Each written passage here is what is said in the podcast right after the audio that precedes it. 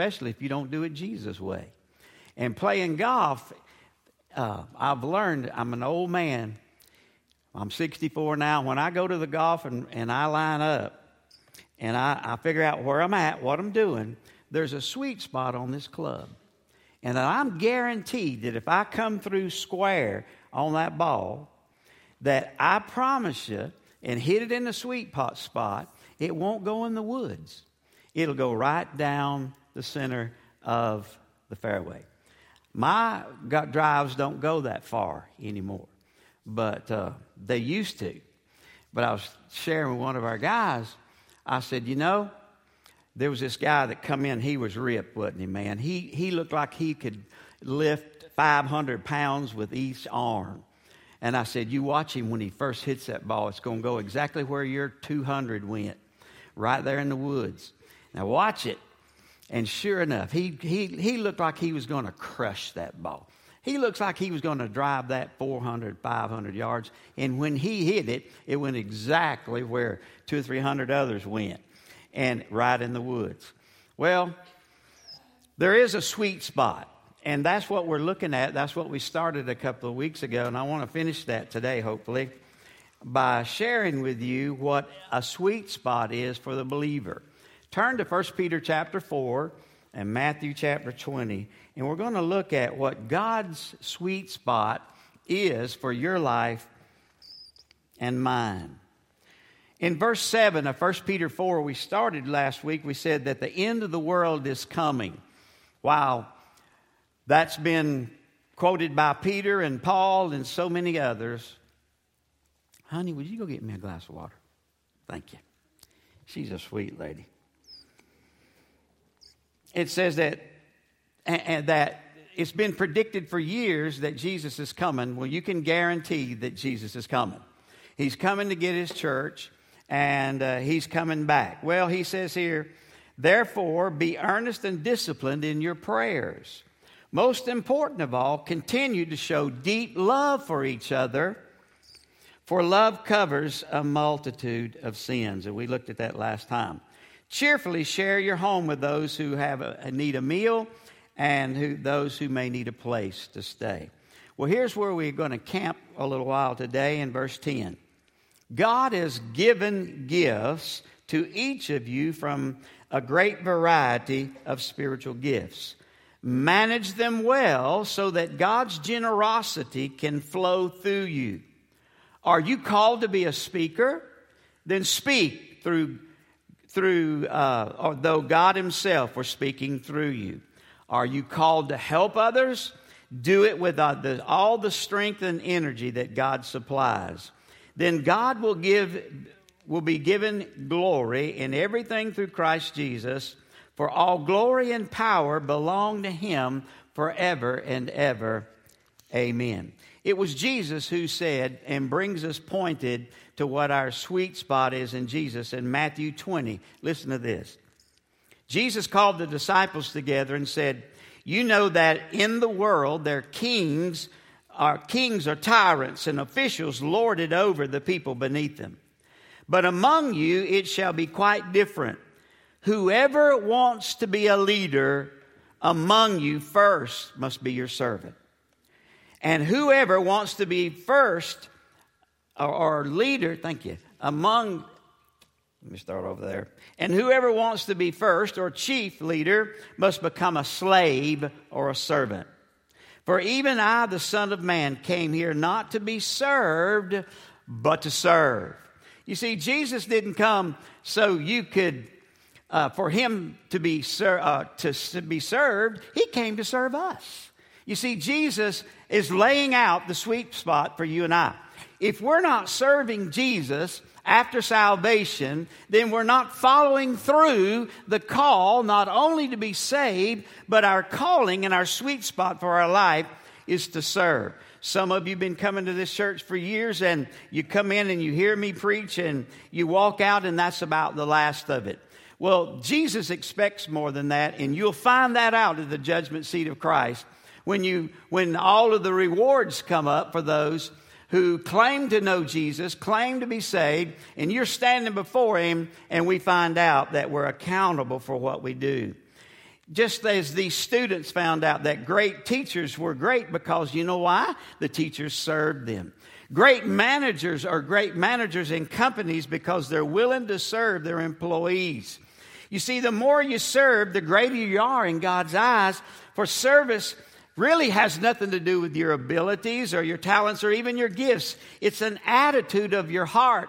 Jesus had all of the heavenly gifts, but he came to serve. And my question for you today, are you serving your Jesus? Are you serving the Lord? In Matthew chapter twenty-five, verse forty, the Bible tells us, I assure you, when you have served or given to the least of my brothers and sisters, you're doing it unto me. You see, we're not just to serve who we want to serve. We're not to collect and just hang out with people that are comfortable around us and who we want to be. We're supposed to be salt to a world and as a Christians to serve those that may be less fortunate as you and I. Well, we know for last of all we were to do this with affection, with love, and then second of all, the Bible tells us in verse ten, we're to, in our sweet spot, it involves our abilities. Each of us have been given a gift. You can say that God gave each of us an unwrapped or a wrapped gift under the spiritual Christmas tree of life. When he implanted the Holy Spirit in you through salvation, he gave you a spiritual gift. And you and I have that gift. I have that gift. I have a gift. You have a gift. And if you don't use it, we're being disobe- uh, disobedient. You see, within each of us, that the spiritual gift, you have to, to discover it. You have to know what it is God's given you. You know, verse eleven in First Peter four ten or four eleven says this, are you called to be a speaker? I'm going to tell you something. The last thing this old boy was, was a speaker. I didn't want to pray in public. I didn't want to talk in public. I didn't want to do anything in public. I was a private person. And then all of a sudden, God says, I want you to be a speaker. I want you to declare the truth. I want you to preach the gospel. And I said, Lord, come on. Isn't there something easier that can be done than that?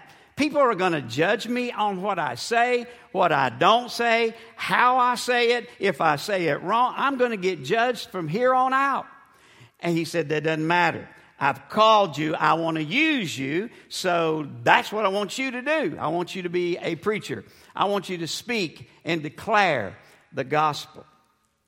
But you see, the problem is not that you guys don't have passions. It's not that you don't have different abilities or gifts. It's not that, that God has not endowed you, but you, the unwrapped gifts under the Christmas tree, so to speak, is what is killing God's house and God's kingdom today. You have gifts or a gift that you've never unwrapped. And God wants to use you. God wants to use that gift. And he's, by the way, holding you and I accountable for that gift. And therefore, we will stand one day before Jesus and declare it. There was a man, he was a husband who walked in one night. And his his wife was meeting him, at, meeting him at the door, and she said, uh, honey, do you know what today is? He said, I know exactly what today is. It's our twenty-fifth anniversary. She said, did you get me a gift? He said, well, sure, I got you a gift. Well, what kind of gift did you give me? He said, well, before I tell you, realize that it was something that took a lot of thought, something that was quite useful. It's very expensive. Something you're going to need, and I think you'll like it. She could hardly wait until he finally said, what is it? I want to know what the gift is. She said, I bought you a burial plot in Highland Memorial Park. It's the most exclusive cemetery in the city. I had to call in some very important people to get you in there. Your marker is solid bronze overlaid with twenty-four karat gold. The graves are kept immaculately. Your plot is in a very important and prominent place. She had to agree that at the present, that was a very thoughtful and very appropriate gift. One year later passed, And he came in, sitting around the breakfast table. She said, do you know what today is? He said, yes, it's our twenty-sixth anniversary. She said, did you buy me a gift? And he looked at her and he said, buy you a gift? You didn't use the gift that I bought you last year. You see, you're, many of you are walking around. God's already endowed you with a gift. He's already given you a spiritual gift. But you're not using the one that he gave you. And God expects you and I to use that gift. The Bible says, and he speaks to us, that he loves us. He cares about us. He gives us everything that we need to serve him. And you know, yesterday, I was on the ball field, and it was the last day of the season. My little team, I love them to death, but I think, and I wasn't even aware if we if we won that game. Somebody says we won a game. Well, yesterday we played the number one team, and I already knew we were in trouble. But you see, in my mind, I'm a very competitive person. My little guys didn't even really know what the score ever was. Matter of fact, they asked me yesterday, did we win or did we lose? And I thought, you won. And but we were getting hammered, and I knew if we could scare, score one point, just one point, we wouldn't be skunked. And so we scored that point, and man, it was everything we could do to score that point. Well, the coach of the other team very graciously didn't say anything, but I knew what he was doing. He rearranged all of his players on the field. He put people that never had played pitcher playing pitcher.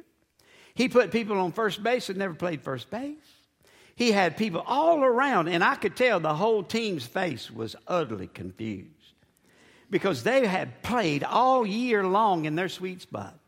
And I'm telling you, they they that that's a powerful little team, and and so and I keep hearing all the parents on the side, that's a stacked team. That team's stacked. No, it wasn't stacked.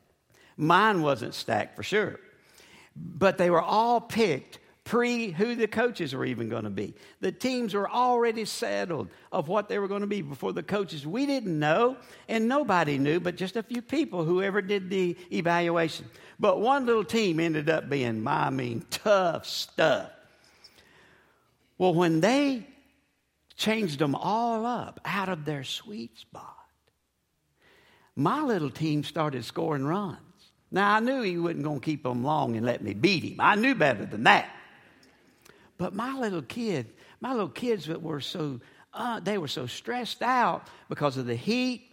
They couldn't get, they couldn't get to first base without getting thrown out. All of a sudden, they're starting to run around the bases. They're starting to score points. We went from one to six. I think we finished around seven or eight. They were so excited that they just scored points. Well, the coach unselfishly did that. He didn't have to do that. He could have kept that team in its sweet spot. He, but I could tell then, I go, you know what? These guys, my team can play pretty good when they're equaled up. And and but what I'm trying to say to you is some of you are not even using what God has given you. You see, the sweet spot is to do the will of God. What is the will of God? Jesus said, I came to serve. The sweet spot is to serve. Man, I saw so many guys on the Damascus Road step up to the plate of the seniors to te- uh, to coach.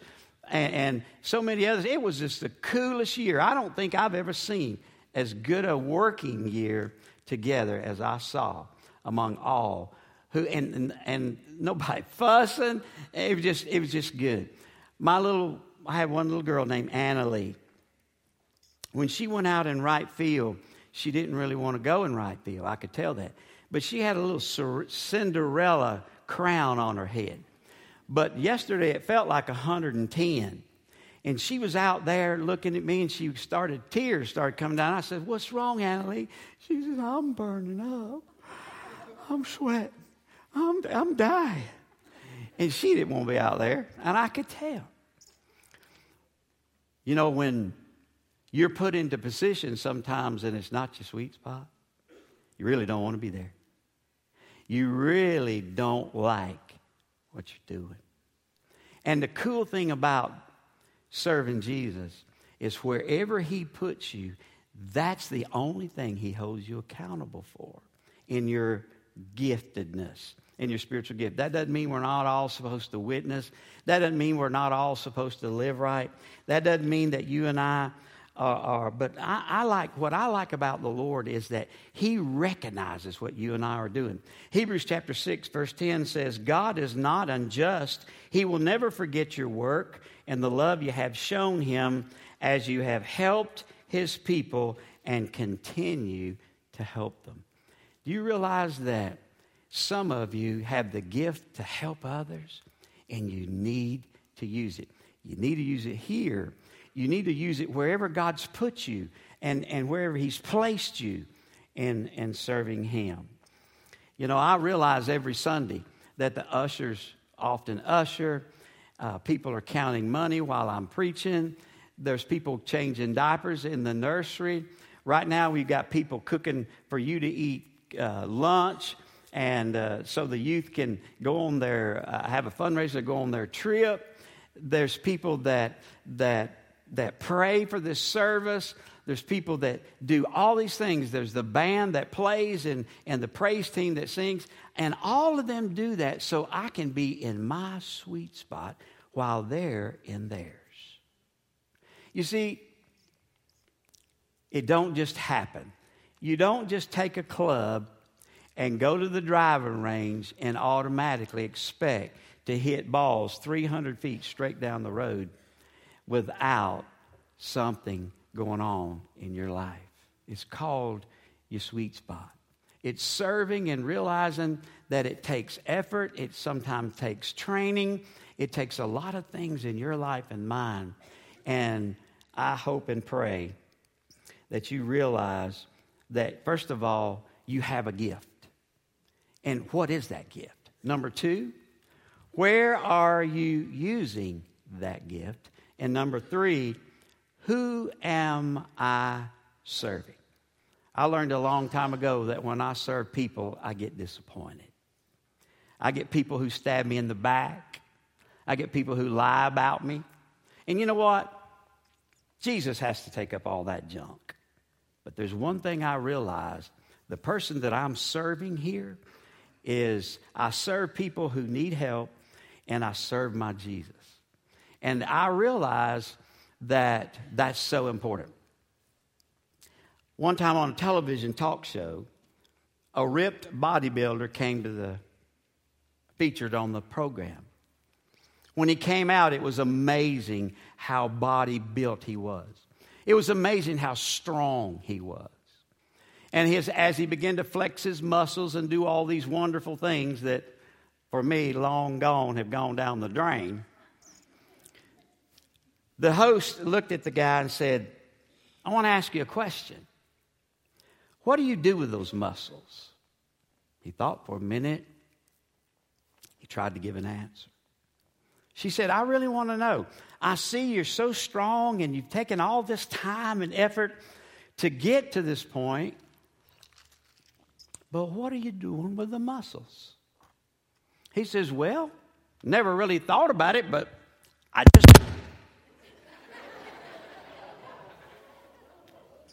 I'm glad that didn't electrocute me. I just flexed my arm. Basically, what I do is just show them off. And I got news for you. There's enough people showboating today that the last thing you and I need to be doing for Jesus is showing off. You see, I know that I'm not the best preacher in the world. And I know I'm not the best servant in the world. I may not even be the best friend that you'd ever had in this world. But in my heart, I love you. And I really do care for you. And I care about you. But I realize not everybody's going to agree with me. Not everybody's going to teach the same thing that I teach or that the Bible, I think, is teaching. But you know what? If we if we have Jesus in our heart, we're all going to be together in heaven. It's a good thing that he's going to straighten all of our feelings and our emotions and all of our ideologies and our quirks and all of our opinions out, and we're going to be perfect. Because so many people are walking around just showing off, showing out. God says through Paul in Galatians one fifteen that God in his grace chose me even before I was born, and he called me to serve him. If you're called to salvation, then you need to understand that you're being called to service. So that leads to three, three, uh, three other questions I want to ask you. Where are you serving? Who are you serving? And when do you serve? You see, verse eight tells us in, in, in chapter of First Peter four, most important of all, show that deep love and compassion for one another. For su- serving is not just an action, it's an attitude of the heart. Man, you don't have to make people that are right with Jesus serve. You don't have to make people uh, do for him what he's already done for you and I. Well, then there's the third thing, and then we'll finish up. And that is when you and I are in our sweet spot, the Bible tells us in verse twelve, I want you to look at it. Dear friends, don't be surprised at the fiery trials you're going through, as if something strange, some strange thing has happened to you. Now, you've heard me say this through the years. I've learned firsthand, bad things happen to good and godly people. Have you ever thought about this? If everybody thought that coming to Jesus and getting saved would mean I'd never go through any more problems, I'd never have any trials, I'd never go through any trouble, who in the world would not sign up? I mean, come on. Since I became a Christian, I've had situations in my heart and life, experiences that I faced in life that have been difficult. It was difficult to preach the two little babies that died with me and Cindy. That was hard. That was difficult. But it was even more difficult to preach, even though I knew where my mom and dad were going, and both of them laying right before me. But it was kind of difficult preaching their sermons and their messages. And to, and, and to watch them just dwindle away. You know, I, I've, I've, I've preached Cindy's dad's funeral, and I, I, I can't tell you how many times that I've taught that man, but just to watch him and how much he loved Jesus. And I'd go over to his house, and, and he'd be reading the Bible, just studying God's Word. But you know what? There are some of you here today, like verse thirteen says, instead of being very glad because trials will make you partners with Jesus in suffering, you're not sharing the joy or the glory of that Jesus shared and displayed to the world. You got your head down. You're mad at others. You're mad at somebody else. You're holding grudges. You can't forgive. Now, ladies and gentlemen, if Jesus didn't forgive for all that was done to him, what kind of shape would we be in? Where would we be today? Verse nineteen says, so if you're suffering according to God's will, keep on doing what is right. And trust yourself to the God who made you, for he will never fail you. You see, some of you are going to have possibly your children go in a wrong direction. Some of you may experience a spouse walking out on you. Some of you may have checkbooks that just won't come up to balance. Some of you are going to get sick. You see, following Jesus doesn't mean that everything's going to be okay. It doesn't mean that everything in life is going to be perfect. You're going to face some tough times. That's why Peter said, don't think it's strange when trials, testings, problems come your way. You can still trust Jesus even in the midst of the greatest trial of your life. There was a man, young man. He was kind of a sickly looking man that he, he got hired in, of all places, in a bar as a bartender. You say, why in the world would you share such an illustration of this? Well, just listen. The saloon owner gave the man a warning. He said, drop everything and run for your life if you ever hear that Big John is on his way to town. The man worked for several months and didn't have any problems until finally one day a cowhand came rushing in shouting, Big John's coming! Big John's on his way! Well, he nearly bought, knocked down the little skinny bartender, and, and as he was getting up trying to get his wits, the bartender had a chance. He recovered. A giant man, a big old black, bushy-haired guy walked in, and he was riding a buffalo and whipping the tail of a snake. He knocked the door, barroom doors down, and came in. And, and the little bartender was just shaking all over, and he said, sir, can I help you? He said, yeah, I want a drink. So he grabbed the bottle, he bit the bottle in two off the top. He drank what was in the contents. He got up, he said, sir, he said, would you like another drink? He said, no, sir, I can't. He said, you don't understand. I got to hurry up and get out of here because Big John's coming. Now, ladies and gentlemen, you may be looking at life right now and said, oh, man, it's so sweet. Everything's going my way. Everything is just being working out, and, and things are so wonderful. But just let me tell you something. One day, Big John's going to show up. Some of you know what I mean because you've already been there. You've had that trial. You've had that trouble. You've had that major test come in your heart and come in your life. Well, all you got to do is just hang around long enough in life, and Big John is going to show up. That problem that you just can't work out on your own. You need God Almighty to show up.